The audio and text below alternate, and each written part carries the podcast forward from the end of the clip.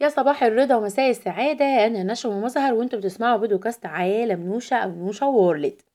كنا بدأنا مع بعض وكان في قبل كده تنويه على إن إحنا هنناقش كتاب سندريلا secret للكاتبة هبة السواح.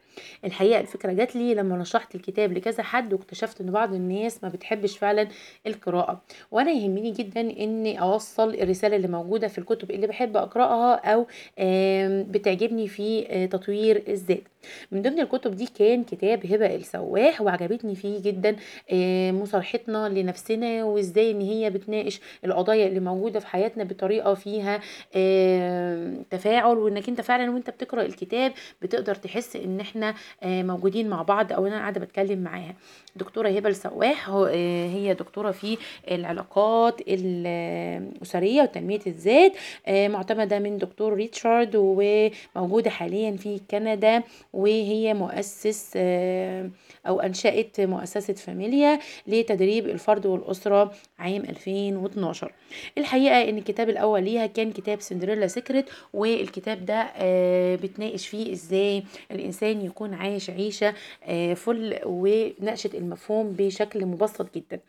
البرومو بتاعنا بتاع البودكاست كان بيتكلم عن العيش الفل وده اللي هنعرفه مع بعض النهارده في الكتاب.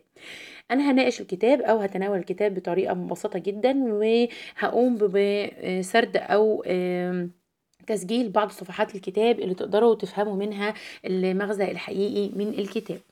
آه، اتكلم النهارده إن شاء الله وهنبدأ الحلقة وهنقول عيشة فل. دكتورة هبة بتقول إن في 2016 في أغسطس عملت محاضرة في كندا بعنوان عيشة فل لمجموعة من السيدات اللي عايشين في كندا. وسألتهم إيه أول حاجة جت في دماغك لما قريتي عنوان المحاضرة؟ معظم الناس ردت وقالت الرضا وناس قالت إني أكون عايشة مرتاحة. واحدة قالت إني أقوم بواجباتي ناحية جوزي وأولادي. وناس قالت إن أكون برضي ربنا وبتقي الله وبصلي وبصوم. بس في واحدة اعترضت على الفكرة من أساسها وقالت مفيش حاجة أصلا اسمها عيشة فل لا يمكن أكون أنا جاية من العالم العربي اللي كله مشاكل وظلم وفقر ومرض وأقدر أعيش عيشة فل حتى لو بقيت عايشة في كندا مفيش حاجة اسمها عيشة فل آه بتسألنا دكتورة هبة إيه رأينا في الفكرة اللي زي دي؟ وعبرت عن رأيها وقالت إن هي شخصيا عجبها رد البنت دي وقالت لها إحنا فعلا جايين من منطقة كلها مشاكل وظلم ومرض وفقر. وحتى لو إحنا عايشين هنا فقلوبنا وتفكيرنا بيكون مع أهالينا في بلادنا. بس إيه رأيكم في المواطن في المواطن الكندي اللي عايش في بلد فيها حرية وتعليم وصحة وديمقراطية بياخد حقوقه ومش شايل الهموم اللي إحنا شايلينها دي ابدا؟ هل هو كده عايش عيشة فل؟ فكروا معايا يعني إيه عيشة فل؟ إيه هو المقياس أو إزاي إني أعيش عيشة أشوف فيها إني مرتاح؟ هل هي عيشة فل فعلا ولا لأ؟ لو مفهوم العيشة الفل إن أبقى عايشة في بلد جميلة وعندي بيتي وعربيتي ومتجوزة جوازة كويسة زي ما اتكلمنا قبل كده يبقى أكتر من نص البني آدمين مش هيبقوا عايشين عيشة فل بحكم ظروف البلاد اللي عايشين فيها. والنص التاني غالبا برضو مش هيبقى عايش عيشة مرتاحة عشان زعلان على أهله وحبايبه اللي في النص الأولاني. طب أمال يعني إيه عيشة فل؟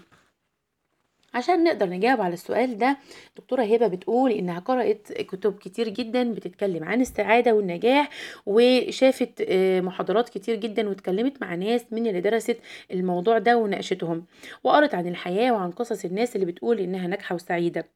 وقالت إن فعلا المشاكل عندنا مش بتخلص انما في ناس أما تتكلمي معاهم بتحسي إنهم مبسوطين وحياتهم جميلة وبسيطة وملهمة. مبسوطين حتى في وسط مشاكلهم راضيين كده وعايشين بصدق وسلام من جواهم ناجحين كمان في حياتهم الشخصية والعملية عايشين عيشة فل زي ما اختارت الدكتوره هبة إنها تسمي المحاضرة بتاعتها. يا ترى الناس دي عايشة إزاي؟ عايشين بيفكروا في إيه؟ بينظموا وقتهم إزاي؟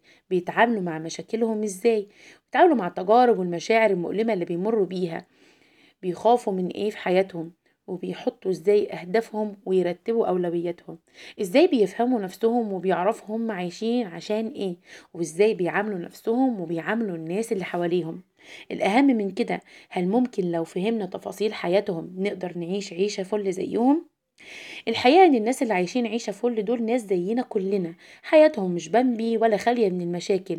بس الفرق ما بين الناس دي وما بين أي حد تاني هو فهمهم لكلمتين مهمين جدا.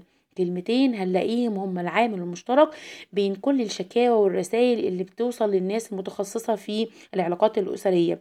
كلمتين بيتكرروا عموما في كل شكوى هنسمعها من أي حد. لا لا. مش كلمة زوجي ولا أولادي ولا شغلي ولا وقتي الكلمتين اللي اتكرروا في كل المشاكل واللي فهمهم هو المفتاح للعيشة الفل هما أنا والحياة.